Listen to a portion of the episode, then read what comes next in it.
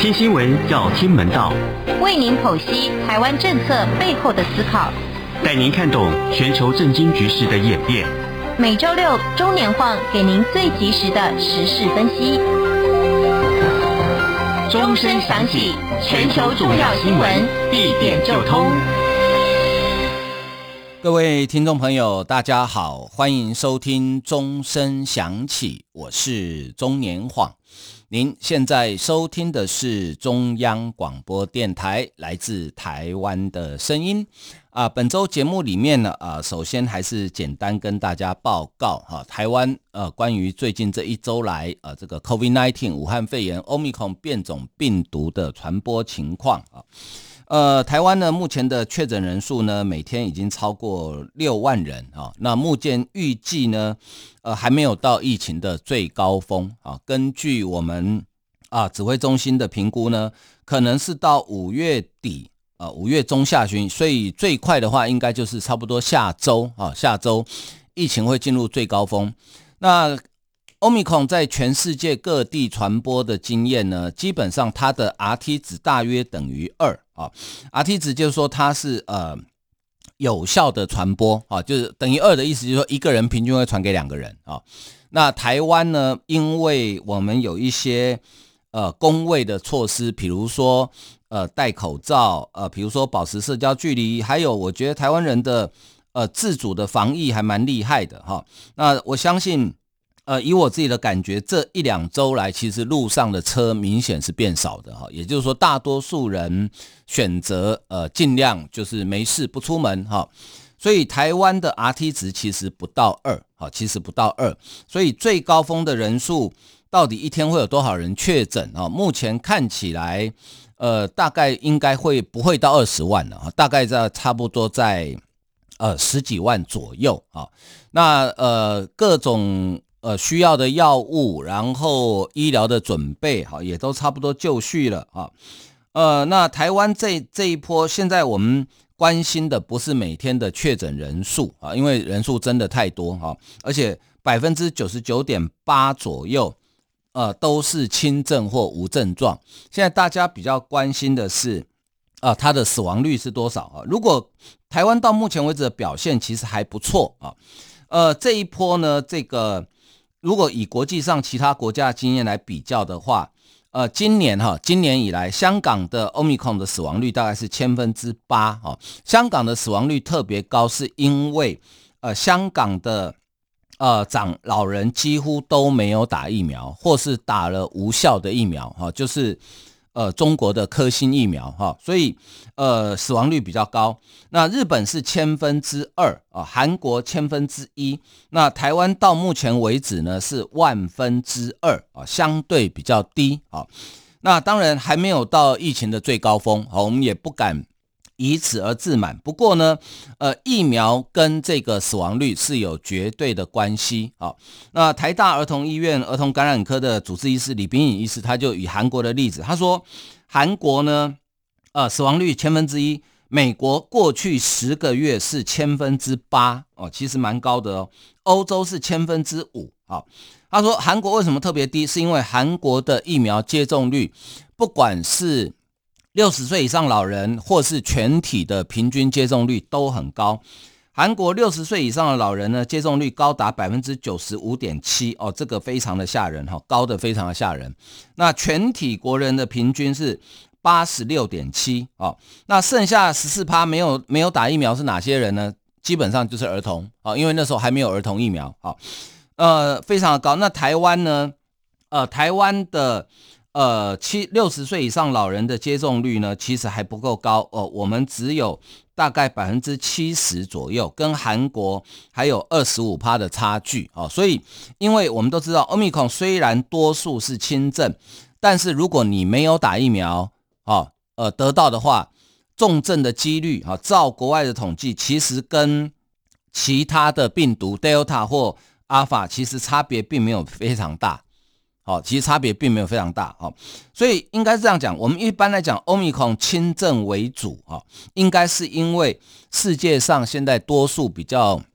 呃，先进的国家国民大多数都有打疫苗，所以大多数是轻症，所以还呃，李秉颖还是呼吁大家去打疫苗。好，那这个是关于呃台湾的疫情哈。呃，另外一个非常特殊的情况就是从二零二零年全球开始这个武汉肺炎 COVID-19 大流行之后呢，一个号称零确诊的国家叫做北韩。好，北韩呢，呃，没有人确诊啊，当然，呃，相不相信就大家自己判断啊。可是呢。呃，在台北时间星期三的呃，应该是星期四的凌晨哈，呃，北韩突然宣布进入发生了一个叫全国性的紧急事件啊。那第一时间呢，也没有讲什么叫全国性的紧急事件哈啊，只只知道说，呃，平壤哈，就是北韩的首都平壤，要求所有的居民呢，呃，通通回家，不准出门啊。到隔天之后，哦，消息比较明确了。原来北韩也出现了欧米孔的病毒，啊，也出现了欧米孔的病毒。而且我们看到，呃，北韩的最高领导人金正恩呢，在公开的场合竟然戴起口罩来了。哈，过去两年我们从来没有看他戴过口罩啊。那到台北时间礼拜五的时候呢，更进一步的消息，哦，哇，这个吓人哈。呃，没有就没有，一来就很吓人，说北韩。有一万八千人确诊，有六个死亡病例，很，这是到台北时间礼拜五哦，哦，呃，很吓人，对不对？哈，因为我想，呃，北韩如果假设真的是欧米孔在北韩散播的话，我觉得死死呃死亡人数会很吓人，因为北韩几乎没有人打疫苗，有的话也是中国科兴疫苗，哦，呃，这实证已经证明了，呃，中国科兴疫苗打了等于没打。哦，所以呢，呃，希望不要了啊。虽然这个北韩这个国家常常给全世界找麻烦哈，但是每一条人命都很宝贵啊。我们希望不要，但是目前看起来，呃，这个疫情似乎已经在呃北韩已经传开了。不过，以北韩这种专制集权的做法，它而且它人口不像中国这么多啊。呃，它是有可能采取比较极端的防疫措施，哦，那看能不能够控制下来，哦，好，这个是关于、呃、这个欧米孔的病毒呃传播的情况，好，好、呃，接下来关心的就是台美之间的关系呢，其实有一个呃最近呢有一个其实还蛮蛮大的变化啊，就是呃美国的国务院啊，美国国务院呢在国务院的网站上呢，其实它有。呃，这个跟美国跟世界上呃几乎等于全部的国家，他们两个国家的现况啊、就是现在两个国家的呃外交的现况啊、它叫做呃 fact sheet 好、哦，那其中呢，呃不管是邦交国或非邦交国都有，那其中当然有台湾好。哦那国务院在前几天呢，在官网上大幅更改了跟台湾的现状描述啊，其中最大的转变呢是，呃，把原来二零一八年八月啊，当时川普总统任内所写的，呃，其实也不是川普任内写，是应该是美国好几位总统都这样写，就是过去几十年来都这样写的哈，关于这个啊，他完全当时是以中美啊美中建交公报的。呃，角度来出发，在描述台湾的国际现状跟国家地位的时候呢，他写的是美国认知到台湾是中国的一部分啊，这个部分把它拿掉了，然后也把美国不支持台湾独立，好，也把它拿掉了，好，那这个对台美关系来讲是一个很重大的转变，当然中国很紧张，好，呃，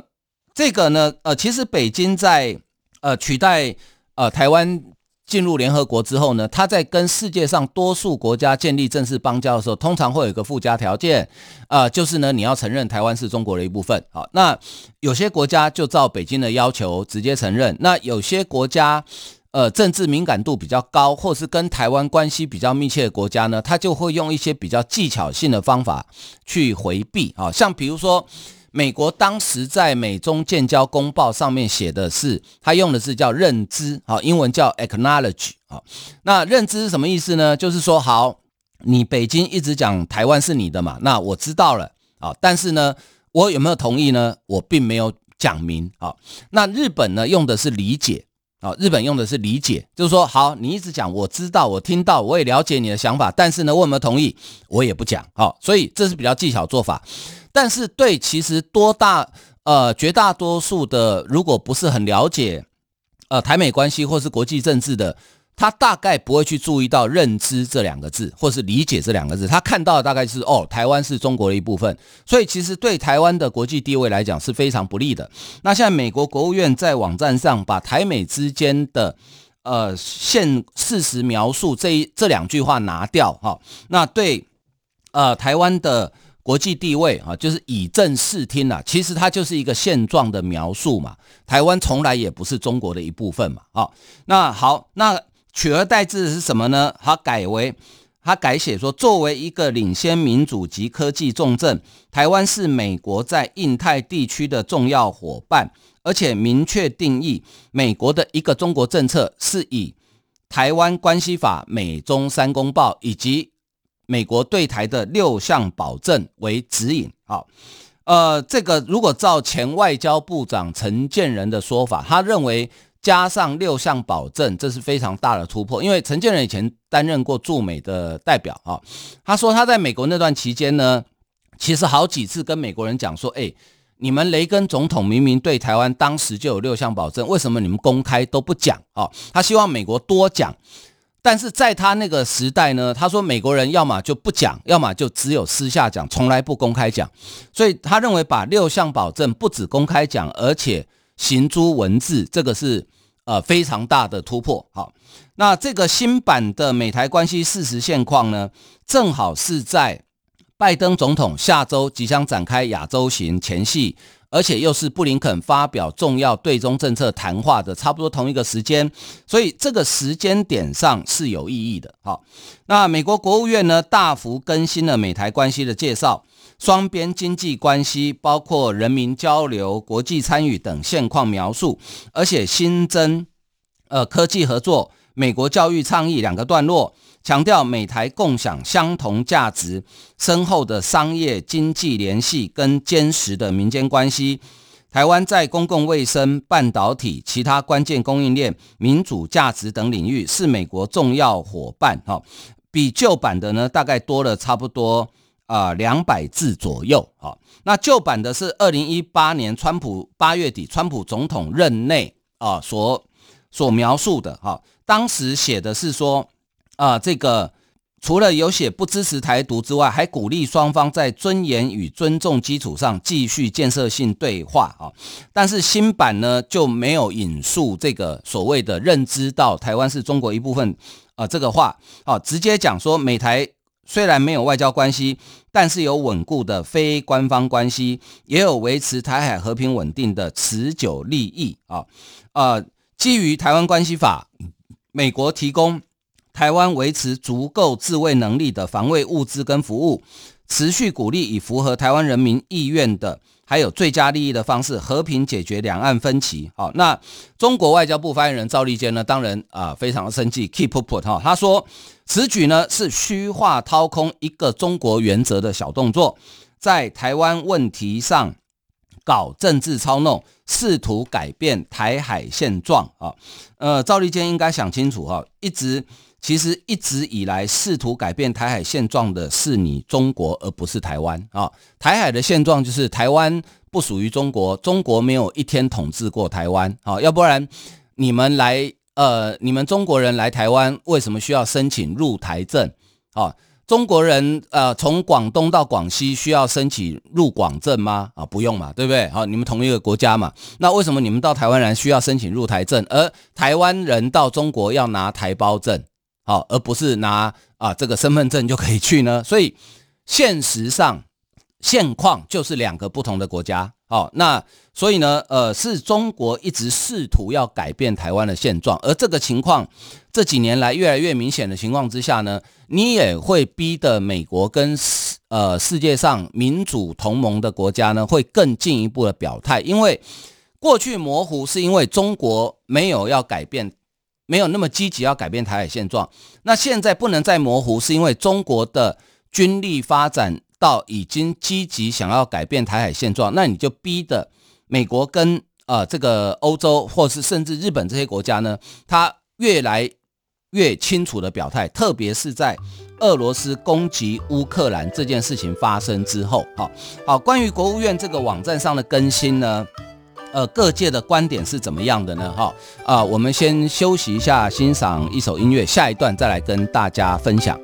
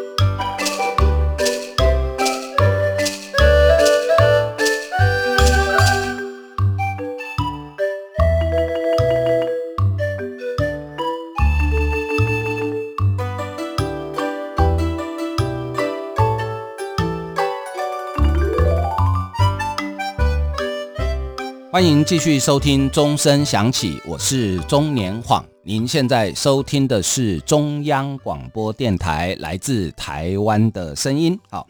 呃，关于美国国务院更改了它网站上哈跟美台之间事实现况的描述呢，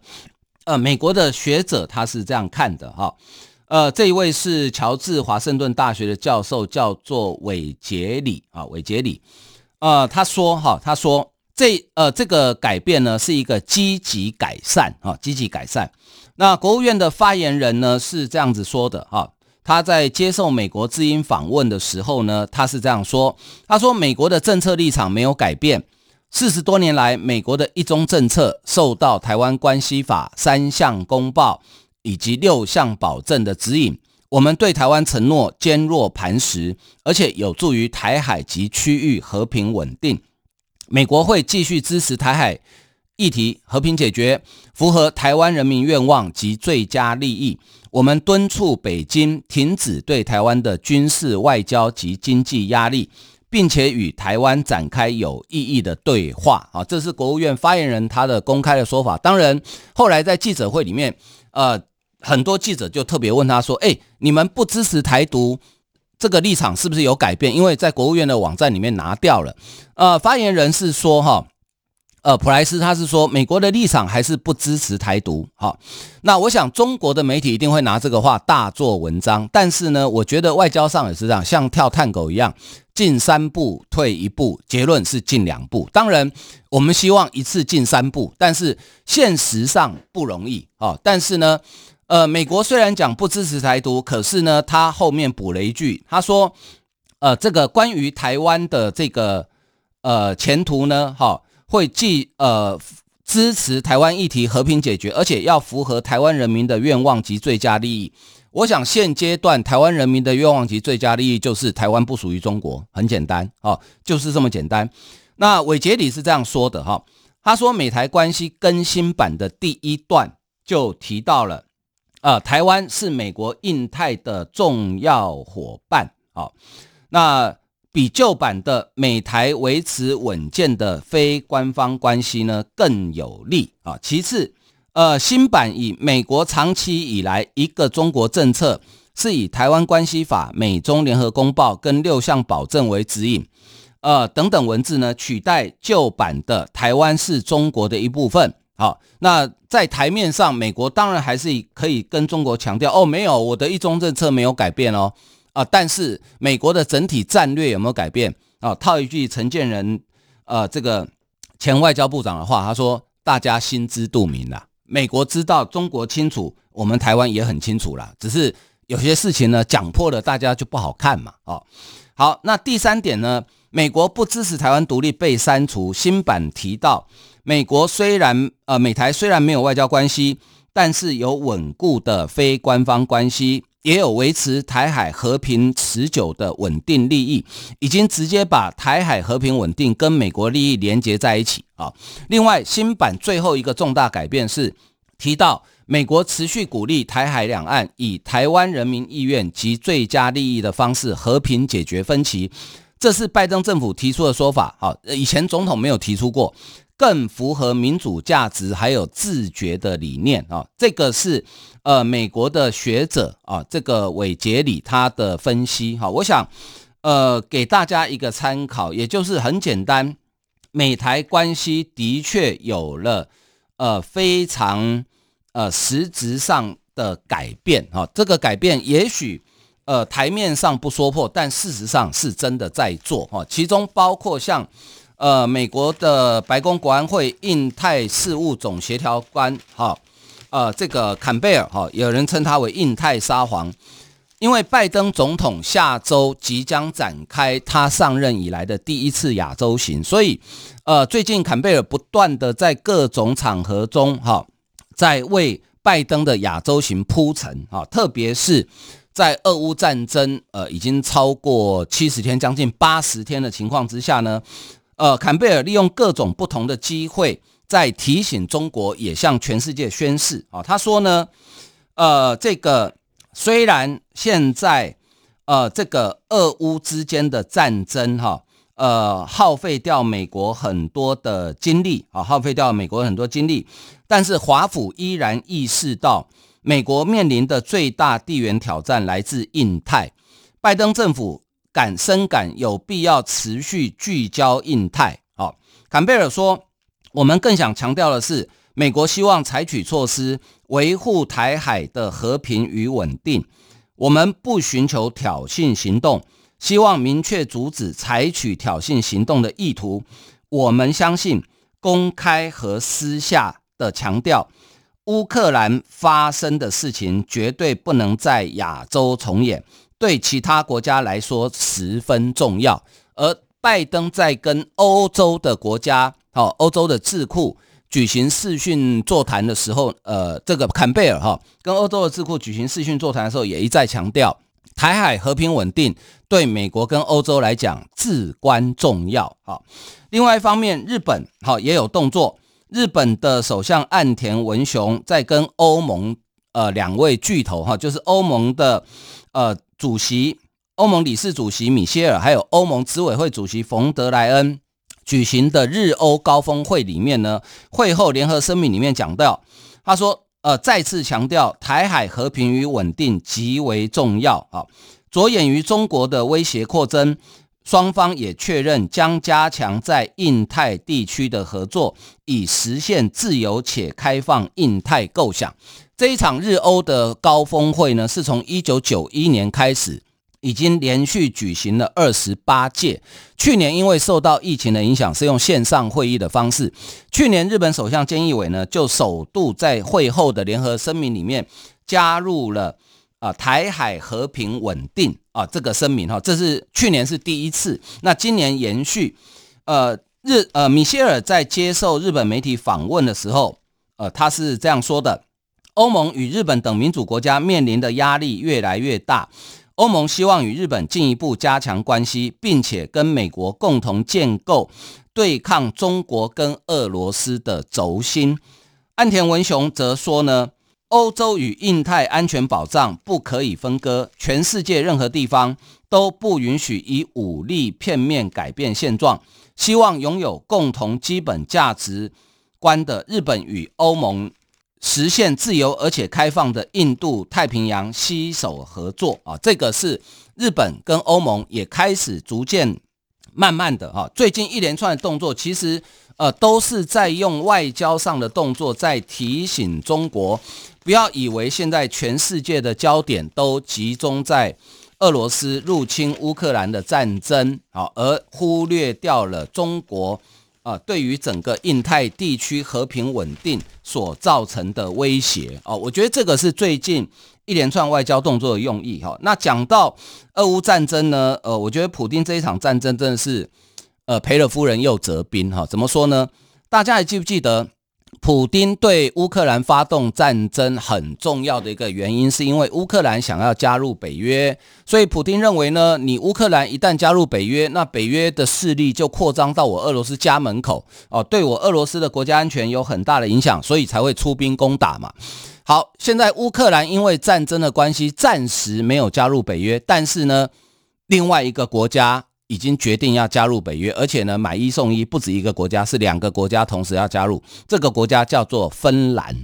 俄罗斯的领土非常的大，它有呃一千七百万平方公里，是全世界领土最大的国家。它的邻国也非常的多，但是对俄罗斯来讲，它的边境哈，陆上邻国边境最长的当然是中国哈，中俄边境非常的长，从远东的海参崴一路沿着西伯利亚一直到西呃西边啊到中亚。那第二长的是哪个国家呢？就是芬兰。芬兰跟俄罗斯的边境长达一千三百公里啊。芬兰这个国家领土不大，但是因为它的领土是长条形的，所以跟俄罗斯的边境非常的长。那芬兰从二战之后呢，其实已经延续了几十年的不结盟主义，就是说我不站在，因为当时是美苏两大集团冷战嘛，芬兰是两边都不靠啊。那隔壁的瑞典也是差不多啊，就是采取比较不结盟跟中立的措施。那这一次呢，却因为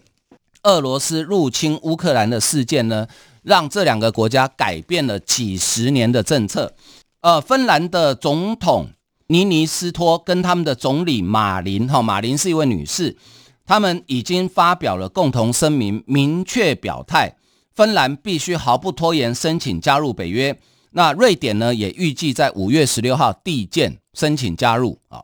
呃，芬兰他们的联合声明里面讲到说，呃，北约成员国的身份会使芬兰更安全。作为北约成员，芬兰会强化这整个防御联盟。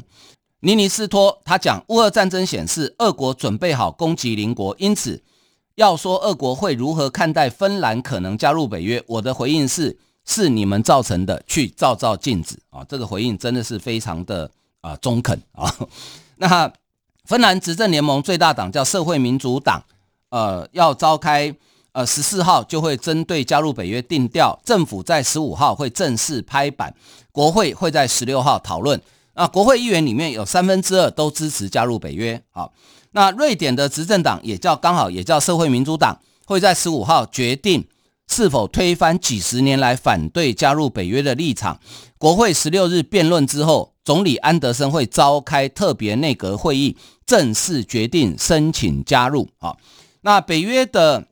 秘书长史托滕伯格已经说了，非常欢迎芬兰加入，入会程序迅速而且。顺利，预计最快哈，大概在今年的十月一号，芬兰就可以加入北约。好，那为什么会有如此大的转变？其实就是因为俄乌战争，你知道吗？在战争之前哈，芬兰人民支持加入北约的比例只有百分之二十五，结果开战之后一路飙升到百分之七十六。你想想看，任何一个民主国家，如果不管是民只要是民主国家的执政党，有百分之七十六民意支持的事情，你觉得他们会违背吗？好，那芬兰的外交部长呢也讲得非常的清楚，他说这个芬兰外交部长叫做哈维斯托，他说呢，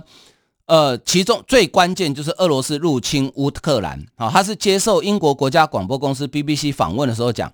他说：“这十八年来，我们一直提到，如果芬兰邻近区域或是波罗的海的安全状况发生变化，我们就会考虑成为北约的会员国。所以在心态层面上，我们已经做好准备。不过之前并没有加强国防的需要，一直到俄罗斯入侵乌克兰，这改变了许多芬兰人的想法。哦，所以我想。”呃，普丁如果早知如此的话，哦，他应该会重新考虑要不要入侵乌克兰，因为不止没有达到目的，反而因为这场战争，反而让北约的势力往东扩张，直接到俄罗斯的旁边，而且这个边境长达一千三百公里。这对将来俄罗斯的国防会造成非常大的负担。好，好，今天因为时间的关系，我们的节目为您进行到这里，非常感谢大家的收听，谢谢，拜拜。